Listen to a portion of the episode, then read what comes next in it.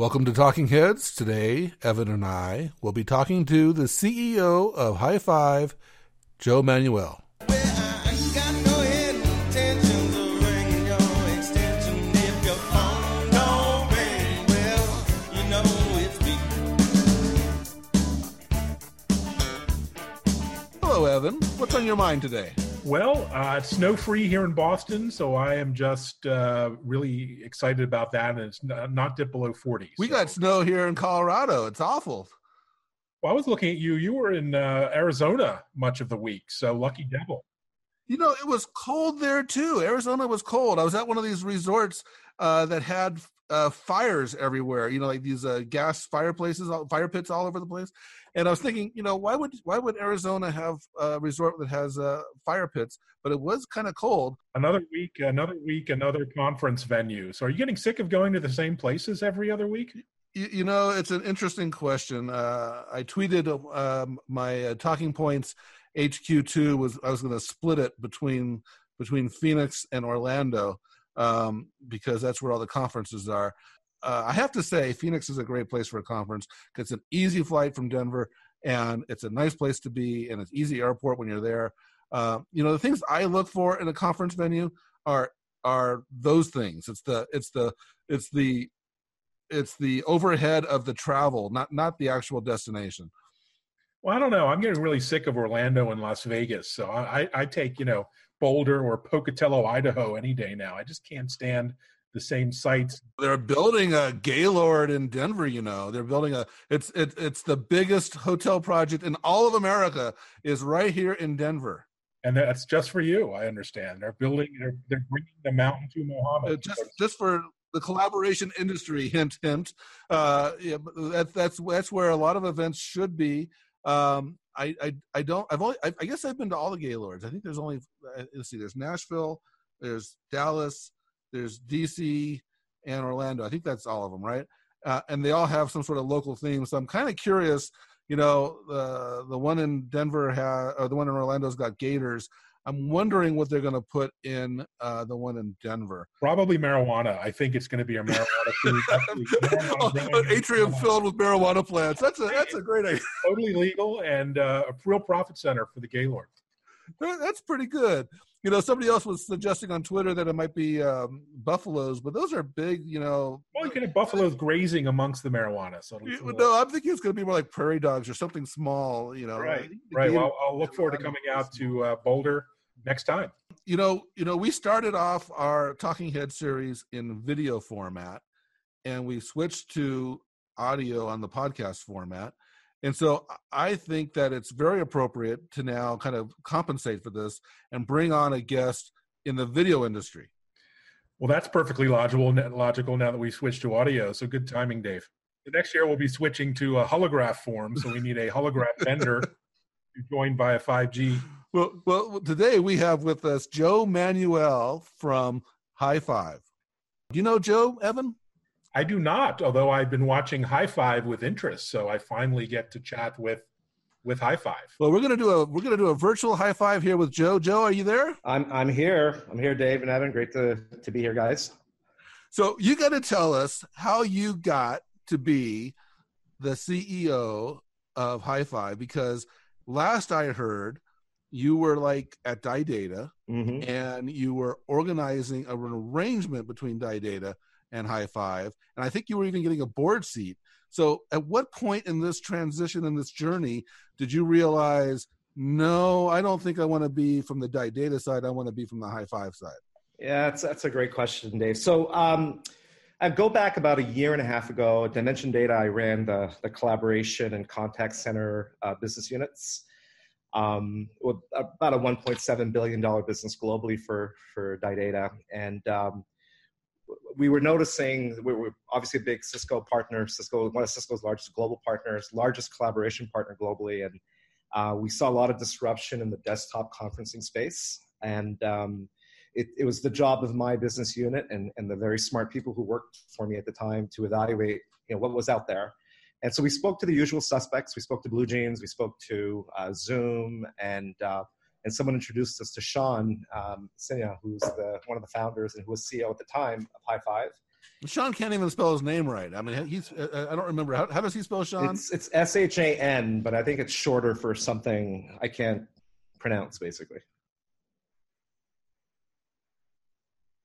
And I was really, I really thought they were onto something. So they built it was a pure born in the cloud video conferencing solution that incorporated hardware and software, had Twilio on the back end, which I actually thought was one of the biggest weaknesses and biggest exposure that Cisco had with WebEx, and an area that was going to be disrupted. And you know, the old, remember the old Remington commercial? I like the company so much, I bought it. Like we liked the company so much, we made a big investment in them, and we led their round. And that led to a board seat. So I've been a board member for about a year and a bit. And then as I got involved, some of the other shareholders, you know, realized that Dimension Data helped develop the enterprise version, if you will, of High Five. And there was a decision made that, you know, Sean, who's a former Googler and who's done a wonderful job building and selling a couple of businesses, that it was time to go bring someone on board who had sales and go-to-market experience in B2B and in enterprise. And you know, before doing a search, they kind of looked around the table and said, "Hey, Joe, that sounds a lot like you." And after a few dinners and one too many drinks, they convinced me to give up my cushy job, take a pay cut, and come work for a startup. So that's the short version of the story, Dave. That is not the short version, just for the record. I just want to clarify that was not the short version.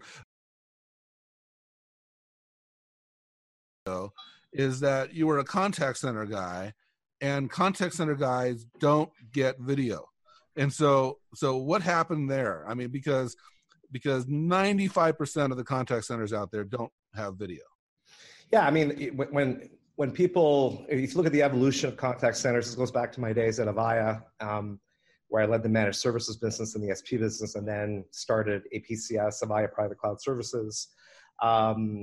When we talk about omni-channel, which is every channel, video was always an afterthought. And the ability to incorporate video, yeah, exactly. Omni-channel except video, right? And so we actually started, in my Dimension Data time, we worked very closely with Genesys, as you know. And Vidyo, V-I-D-Y-O, was actually one of the first companies that, that made WebRTC video a possibility as a channel within an omni-channel deployment. And we actually started reselling video as DD, but it was actually more of like a DevOps play where it was great for Dimension Data. That was your window and you missed it, and you've been wistfully looking at other video companies. Is that what happened? We struck that deal. Yeah, obviously it has more to do than just, you know, video being cool. But that was a wake-up call for us to say, hey, there are some use cases like tier 3, tier 4 support where, you know, a video channel in a contact center makes a ton of sense. And that's definitely something we're exploring now that I've taken over at High Five. As it were, within High Five, you mentioned hardware and software. It's kind of an unusual, you know, for a vendor to have a hand in both sides of the solution. You mentioned, I think you mentioned WebRTC and Twilio. Like, what is it, the bringing together of these components? Like, where is your sort of unique value proposition, as it were, given this vast landscape that we see in video? The MCU is software based and is truly born in the cloud, runs on AWS, right? So the software can actually be ported to other hyperscale cloud infrastructures. We actually did a project where we moved the workload onto Dimension Data's cloud as well, which was the NTT cloud. We could move it to Azure if we wanted to, but the ability for us to be hosted on AWS and, you know, gives you that global footprint. We can add our workload to any AWS site within about 2 weeks and relatively a little bit of money. So you have portability and scalability that AWS gives you. Then for voice, and WebRTC is the underlying protocol. And you know, there was a little joke actually at a customer meeting earlier where we were saying, you know, we've been talking about this is the year of WebRTC for 7 years now. And the client, which happened to be a very large European service provider who was visiting, said, yeah, you know, we actually believe that this is the year of WebRTC when Apple says they're going to support it. So WebRTC, we believe, is the protocol of future for real-time communication. And I think very few people will debate that. And then the ability for us to deliver voice PSTN, which is, you know, voice still matters, with there's two things that are part of that special sauce. One is our relationship with Twilio, which provides all the back-end PSTN connectivity and the local numbers as we scale globally. But the other part is our relationship with Dolby. So all of our voice codec in the cloud, and as well as the voice equipment that we sell, utilizes this immersive voice wideband audio capabilities that we partnered with. How did that come together? Kevin, the CEO of Dolby, and I had lunch a couple of weeks ago, and we were talking about, you know, how this relationship started. And his vision is, you know, you walk into a movie and you want to have that Dolby immersive experience. And why couldn't we have that same immersive experience in the conference room, right? And so that original vision that, you know, was started a few years ago was embraced by the two founders, you know, way before me, by Sean and by Jeremy. And then embedding a WebRTC stack and working closely together using what Dolby knows about sound and what we know about building cloud-based infrastructures to build a really cool immersive experience in the conference room. So, and the other thing that's unique then is when you do that, you know, we don't resell, we don't just sell room licenses like some of our competitors do. We say, no, like the room, you need to have hardware and software embedded. So our software actually sits in the Dolby devices that we sell, and it allows us to push fixes and new updates and new features to our customers. And that's truly leveraging cloud infrastructure. If you're doing a bunch of third-party hardware, it's much more difficult to do that. It's actually impossible to do that, I would argue. You always make fun of me for having all this trivia, but you probably don't know this, Evan. I'm going to assume you don't know that. I'm going to assume Joe does. But did you know that audio is more important than video in a video conference? Exactly. And the thing is, and this is the litmus test. You know, if the video fails, the conference will continue. If the audio fails, you're done.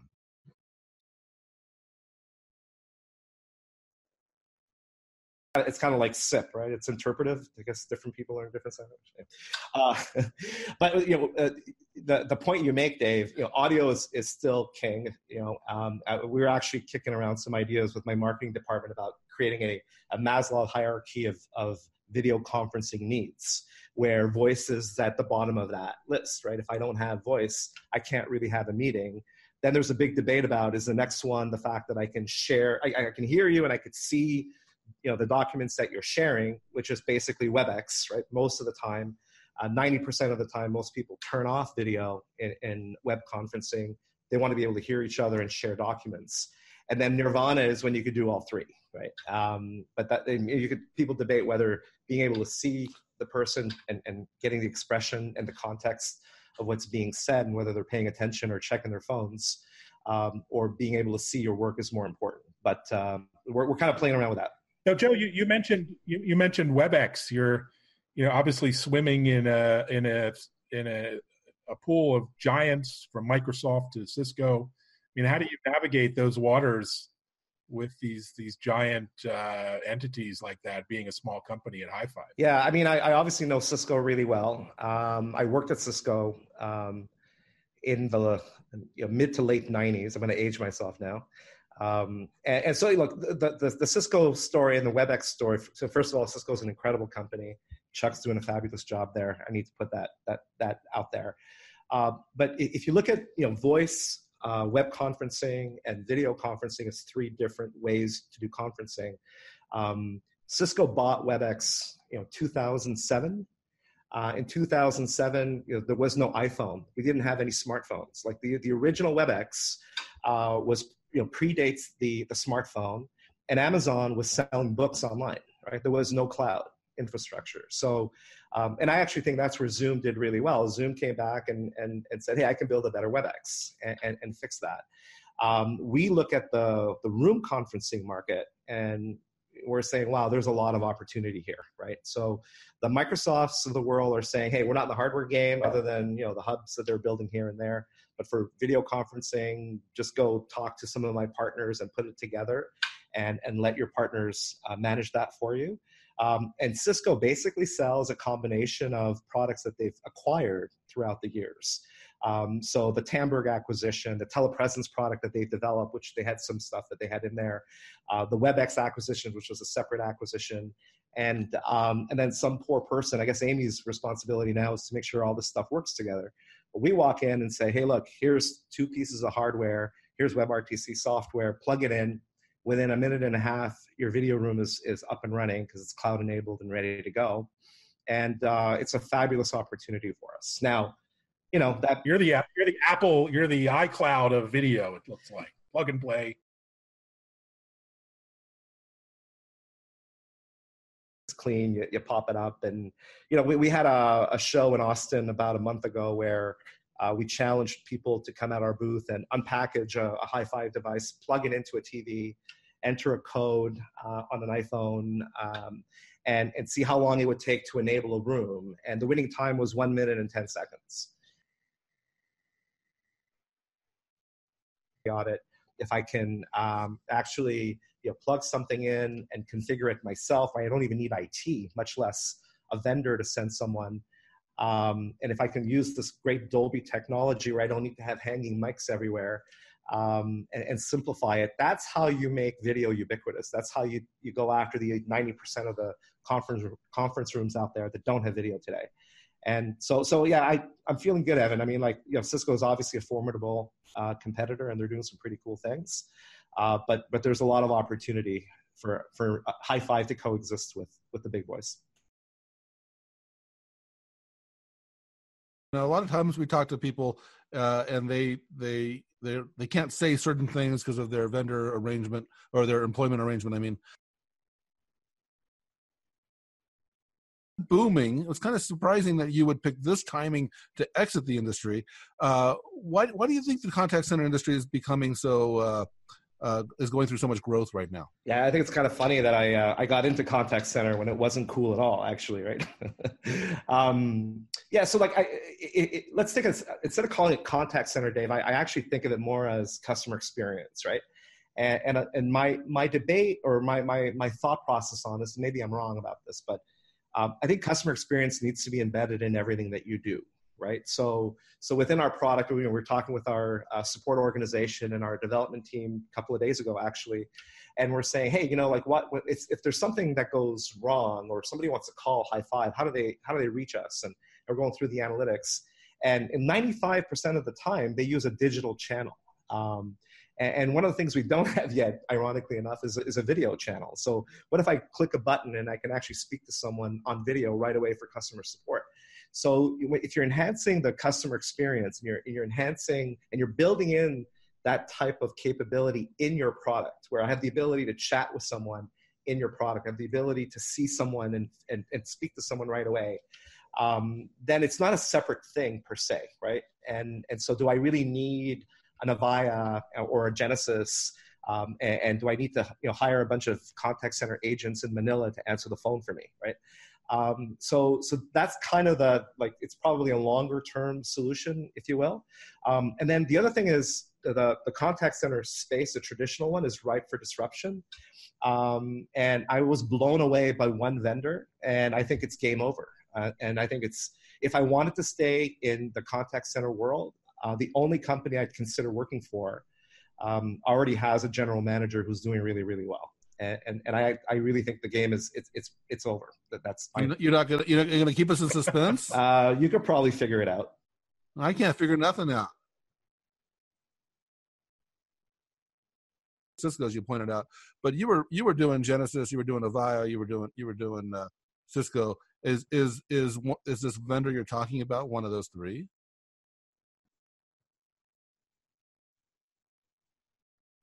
I'll just say it, and because I guess it doesn't really matter anymore. But I think AWS, Amazon, AWS Connect is going to completely disrupt the contact center market and turn it on its head. And they're well on their way. And so they don't have everything yet, but the pieces that they're missing are easy to get. And the stuff that they're doing, none of their competitors can do in a short period of time. With Twilio and Amazon AWS, is that are they go-to-market partners or just technology partners? By far the biggest video conferencing or collaboration solution that rides on their infrastructure. So the AWS infrastructure team likes us because, you know, I'm buying a lot of capacity from them. A more detailed, we're looking at different avenues on how we can increase the relationship, I guess is the easy way to say it. And there was some really good meetings this week with my team at reInvent in Vegas with the folks at AWS. Twilio right now is a supplier, they're a CPaaS provider, but same thing, we've had some discussions about, hey, can we do something a little bit more upfront? Can we partner a little bit more and be more outbound facing? And that's more at the investigative stage. Speaking of go-to-market, I think I saw you at Best Buy the other day. Was that another High Five, or are you actually selling through Best Buy of all places? Yeah, that's something that Best Buy has a Best Buy business arm. Okay. That they basically supply, you know, stuff to SMB providers, including TVs. And it, you know, if you look at a traditional High Five solution, we ship a camera that mounts on top of the TV that has three cables: a power cable, an Ethernet cable, and an HDMI cable. And so that we've created a go-to-market motion with Best Buy Business where they can bundle certain types of TVs and go after the SMB market. And it started to bear fruit, actually. It's a pretty cool relationship. A little bit different, right? I'm curious about that, Joe. What are you actually selling at Best Buy? Just are you selling a camera? You don't make cameras.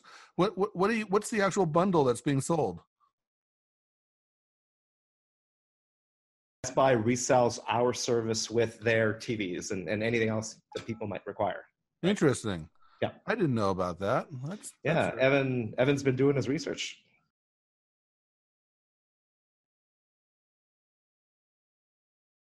Googling High Five. No, I actually did see it there, and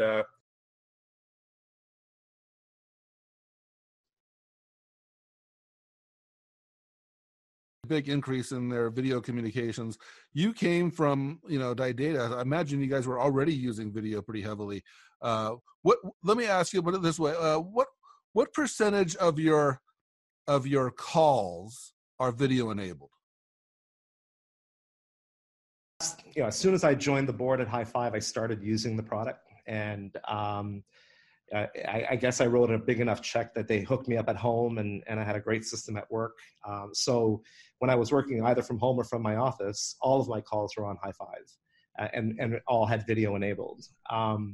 Right now, I would say 80% of my calls are video enabled. And you know, one of the beauties of what we do, like I'll often start a call from my car, and as I'm driving, you know, I'll do a High Five call. I'll join by audio because I've got enough distractions in my Tesla. And then when I get to the office, I can just switch from my phone to a room and go from a phone call to a video call without dropping the call. It's a big feature that we've developed. We call it up switching, which we've got to come up with a cool, clever marketing term for it. So it's kind of interesting. Even the calls that don't start off as video eventually turn into a video call. And that's really one of the things that we're trying to target. We're trying to figure out how do we make video ubiquitous regardless of where you're working, and how do the meetings come with you and adapt to you versus us trying to adapt to what the meeting, you know, is supposed to look like. A lot of people confuse video calls with content calls but to me, the content sharing is really more the killer app that drives a lot of adoption. You find that to be true as well? Yeah, I mean, like I think content, and one of the things I finally got Slack, Dave, you know, when I came to High Five, because the whole business runs on Slack.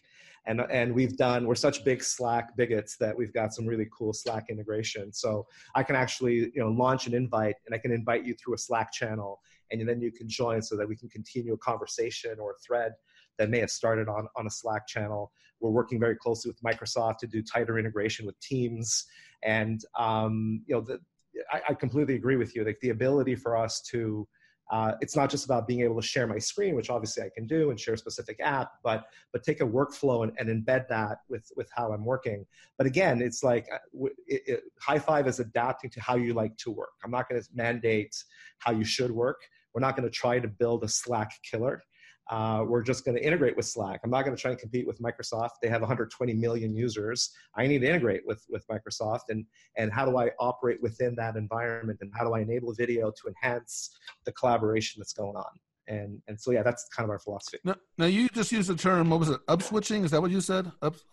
Correct, so, yes. So you have your own experience with upswitching, but then you've also kind of went the other way, because you went from like the expensive Tesla to the Model 3. And I most people upswitch, you're supposed to go up. So I understand you rectify that eventually. Is that correct? So since we're sharing dirty little secrets, I have two Teslas, Dave. I actually have a Model S and I have a Model 3. So it's. Oh, I thought you got rid of the Model 3. So the idea was, so I've always been a big Tesla bigot, as you know, and I ordered one because I ticked all the boxes. For once, when you order a new product, and the first Teslas were going to be, the Model 3s were going to be delivered to people who live in California, who already own a Tesla and who placed their order on that day. And so, of course, I ticked all the boxes, and I got my Model 3 in January. And the idea was I'll drive it around for a little bit and then, sell it and move on. And my wife fell in love with it. Is the answer. And she was like, no, we're not selling that thing. So we're now a 3-car family. But it's a great vehicle. And as you know, I'm a big Elon fan. So what do you drive then?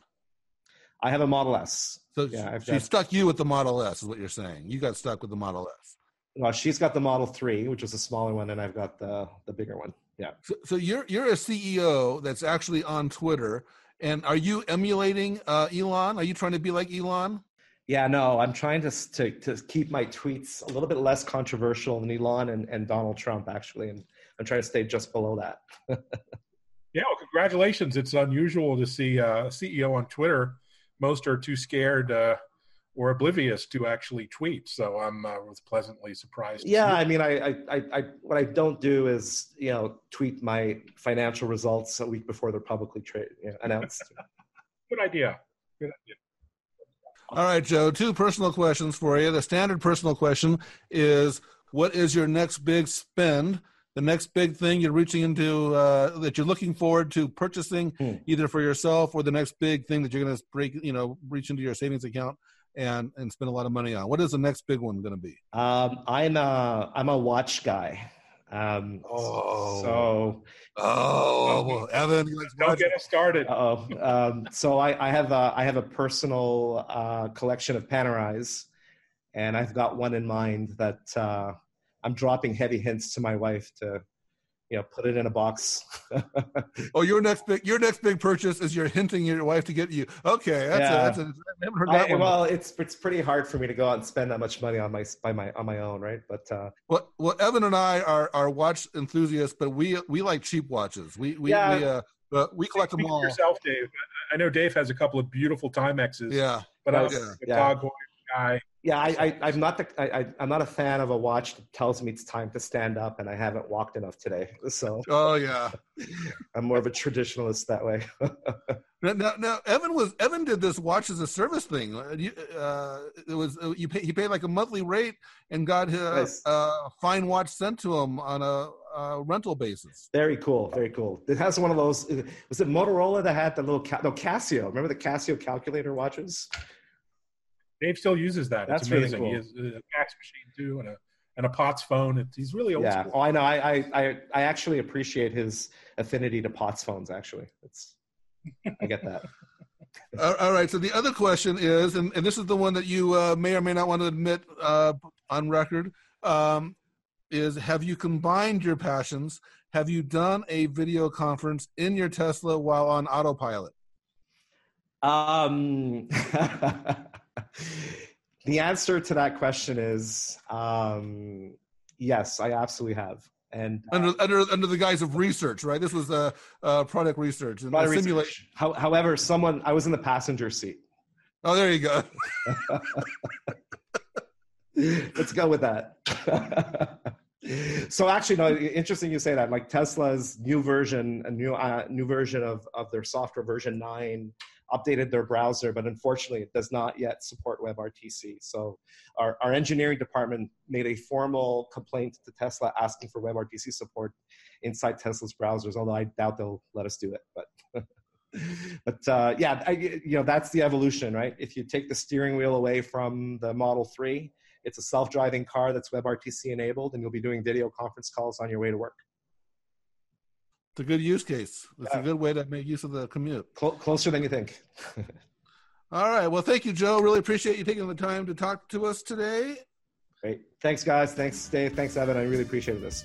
We wish you the best of luck with your endeavors at High Five and your Amazon stock. Thank you, sir.